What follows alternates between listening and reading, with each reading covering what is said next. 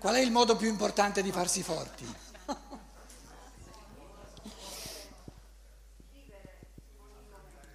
I pensieri giusti, non belli, giusti. Sono il, il massimo di forza interiore. I pensieri giusti sono il massimo di forza interiore. No, no, io voglio dire una cosa per una persona che non c'è. Posso parlare un attimo? Certo, c'è il microfono. Grazie. Io sono qui per una persona che non ci sta, perché da lei- viene da lei da nove anni a Roma. No, perché è malata, perché c'è un problema. Ecco, questa persona. Allora voglio No, dire... è super, super sana, ho detto io. Che c'ha un problema. Bene, voglio dire pubblicamente, un- le, le faccio un, come posso dire, un, un complimento da, da parte di questa Grazie. persona che non c'è. Non mio, perché non la conosco ancora. Sono appena arrivata oggi e non ho ancora le idee chiare. Invece la mia amica, che è proprio come dice lei, purtroppo c'è una cosa molto grave.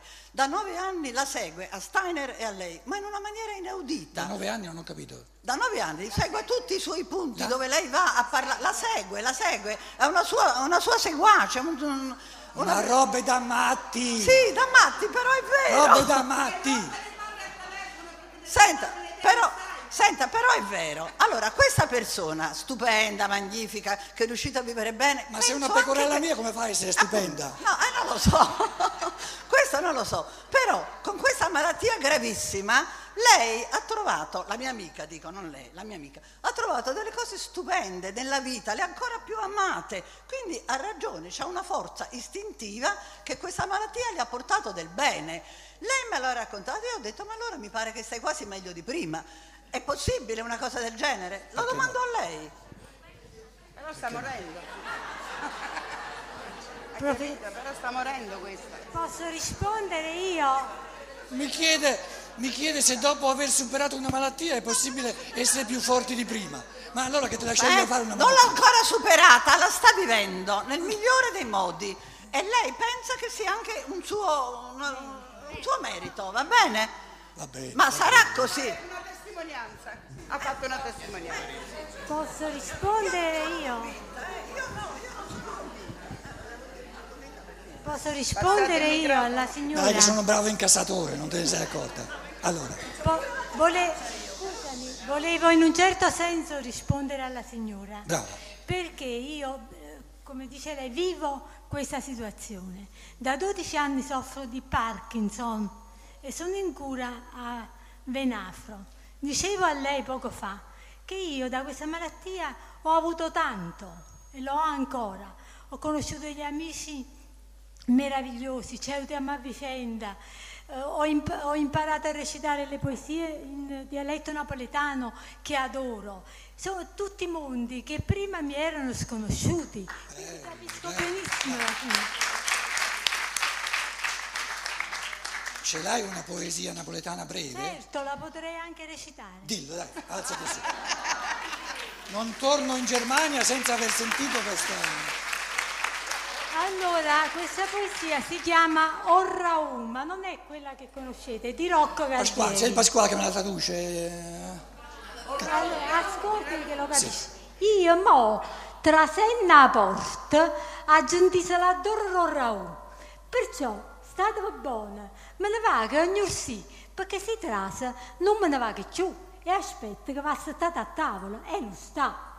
Cu certo è che sono maccarone zita, la gente si è spezzata la senna porta e si è capito tutta la cucina roggia. So braciola, so sfilatore a necchia, niente con zebra. Solo pumarola passato posataccia e per rumaso pure una pelleccia in coppa braccia per una macchia di sangue. Valeva, permettete? Come liscia sta bella vostra e come... Avete capito tutto? Come liscia, come liscia sta bella vostra e come avvellutata, mi sciulio sotto il dito è parita più bella stamattina. O fuoco, chissà come, va appazzata, state più colorita. Con certo è che sono maccarone zita, ma io mi lascia. State buona, addio, perché si trasa, non me ne va che più e aspetta che va settata a tavola per rinnovare con sapore e sturraù.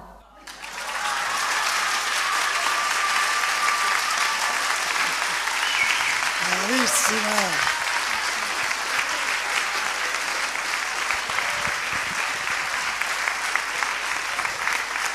La prossima volta, la prossima volta voglio nascere a Napoli.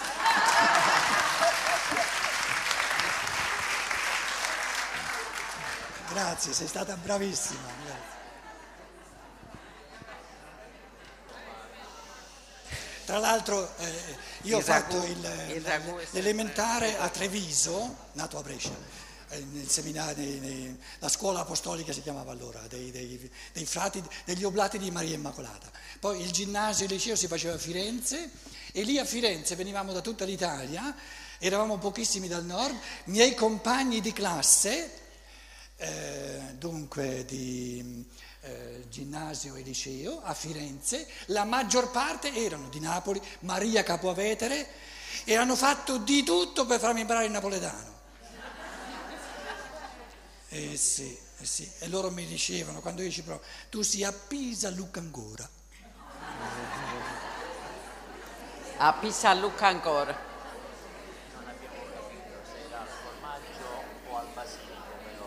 Ah, non. Parti, parti. Volevo ragguagli a proposito dell'arroganza del buon esempio e il valore della guida spirituale poi.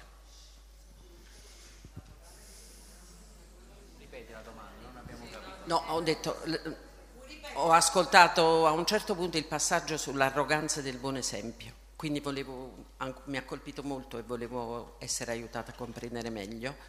E anche, ehm, io non la conoscevo, è la prima volta che ho, non ho letto mai niente, non sono venuta su un'indicazione di un amico, quindi mi muovo in un terreno completamente nuovo per me. Ottimo. I- Sì, sì, non sono sconvolta ancora, Eh, ma cammino già da 18 anni per altre vie. Questo è un incontro. Ho imparato a apprezzare gli incontri. Volevo dire, come nell'arroganza del buon esempio, che posto c'è per la guida spirituale?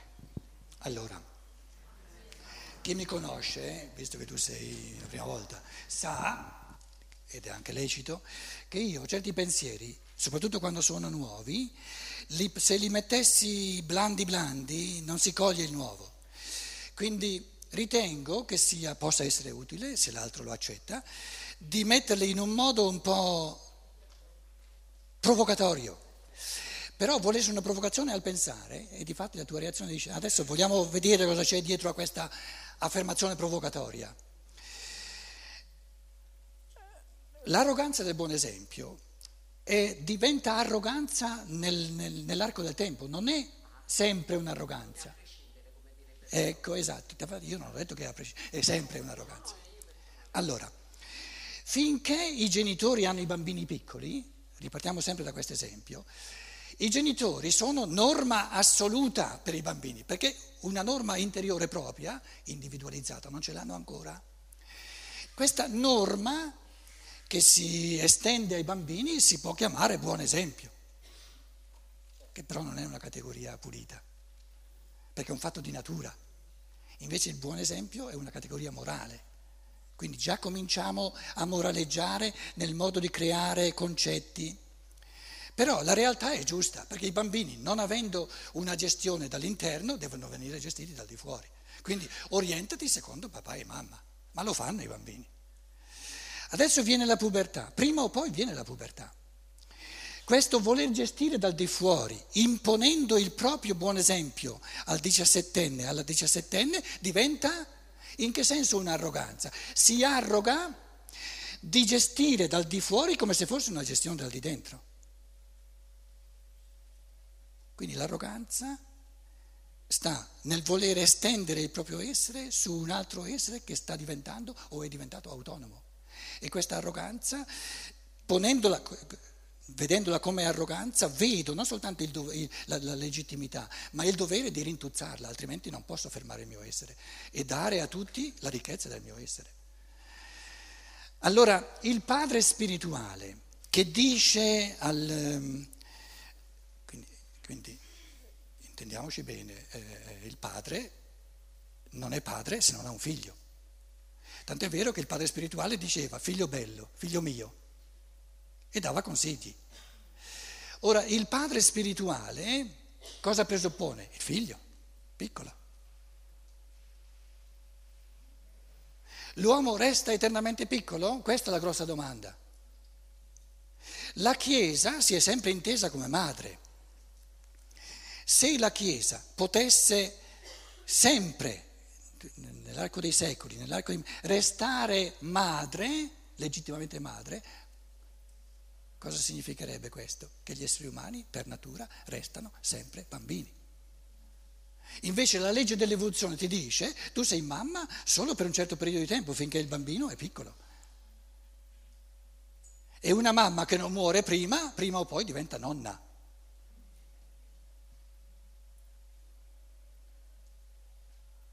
E adesso ci accorgiamo delle rughe di questa nonna che vorrebbe eternamente essere mamma e non si accorge di quanto è vecchia. Però il problema non è di questa mamma che è diventata nonna con le rughe, per quello è un fattore di natura. Il problema è di questi bambini che per comodismo, siccome non hanno mai voluto imparare a, a, a, ad assumersi la responsabilità in proprio, vorrebbe che questa mamma continuasse a essere mamma per, per farli continuare a essere bambini belli comodi. Quindi la forza di, scortar, di scostarsi dalla gonna della nonna la deve avere l'individuo. E nel momento in cui si scosta non ha più bisogno di criticare la gonna della mamma.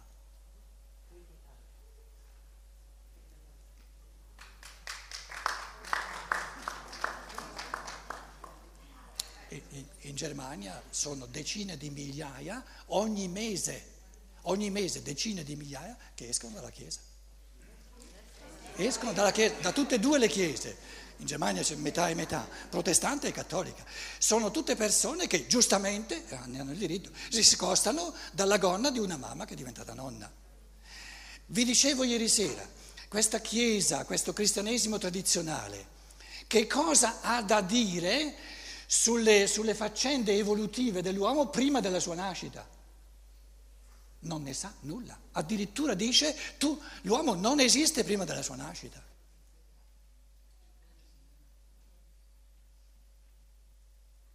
È chiaro che l'evoluzione non va avanti da quella parte.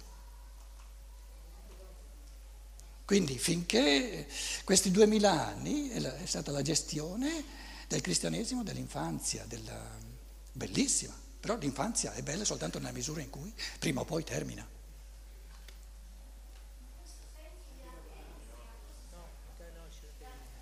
Chi c'ha il microfono? Eh no, eh no, devi fare il microfono. Allora. No, volevo dire che magari si potrebbe ritornare a questa mamma, nel senso non c'è bisogno di...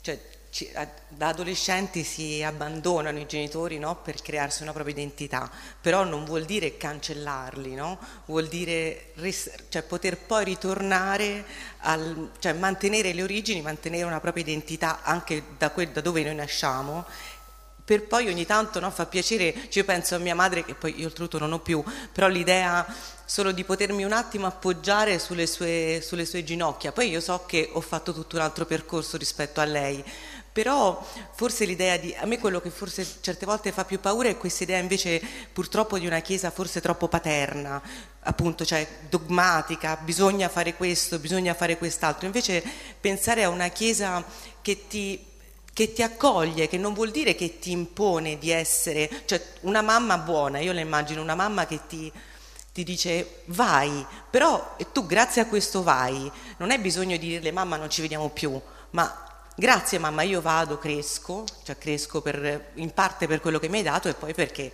da sola mi evolvo e poi ogni tanto torno da te, mi appoggio un attimo sulle tue ginocchia e, e continuo ad andare. Non sarebbe bello pensarla così? No, c'è di meglio.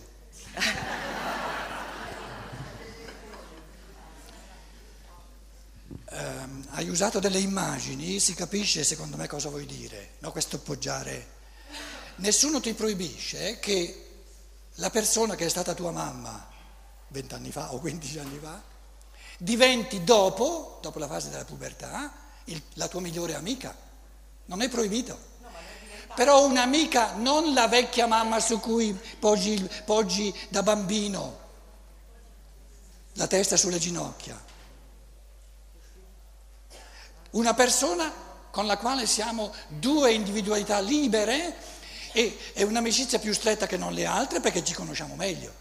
Però il mondo che è la mia mamma e il mondo che sono io sono due mondi del tutto diversi.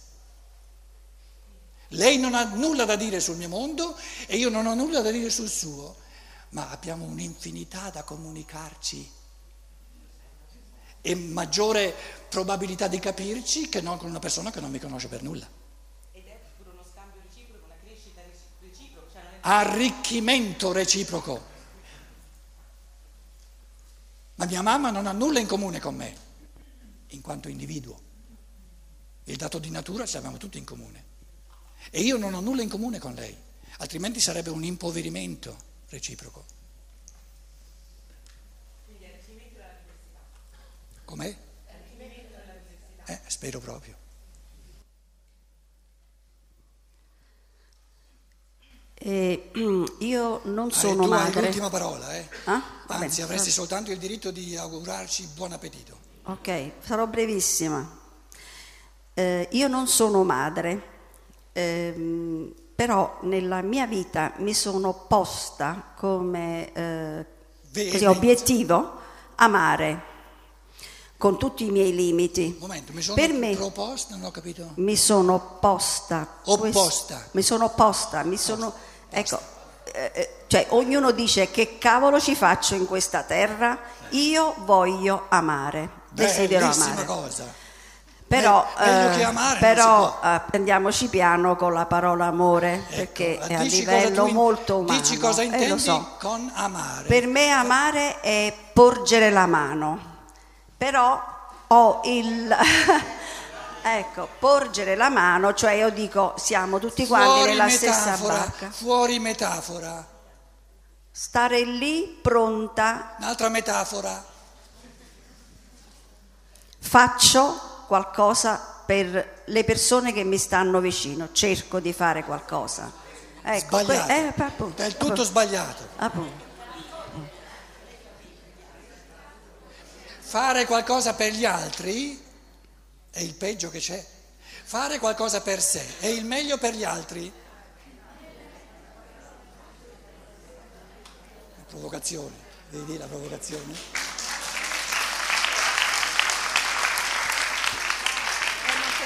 Allora, poi andiamo a mangiare. La formula dell'amore è, però questa è una provocazione su cui pensare, io posso amare me stesso soltanto per amore altrui e posso amare l'altro soltanto per amore mio. Quindi amare l'altro nell'atteggiamento che il primo a goderne di questo amore sono io. Il primo ad averne il vantaggio sono io. E amare me stesso in un modo tale che il primo ad, un ad averne un vantaggio è l'altro. Buon appetito e chi ha tempo e voglia ci vediamo questa domenica. Volevi augurarci buon appetito? In napoletano?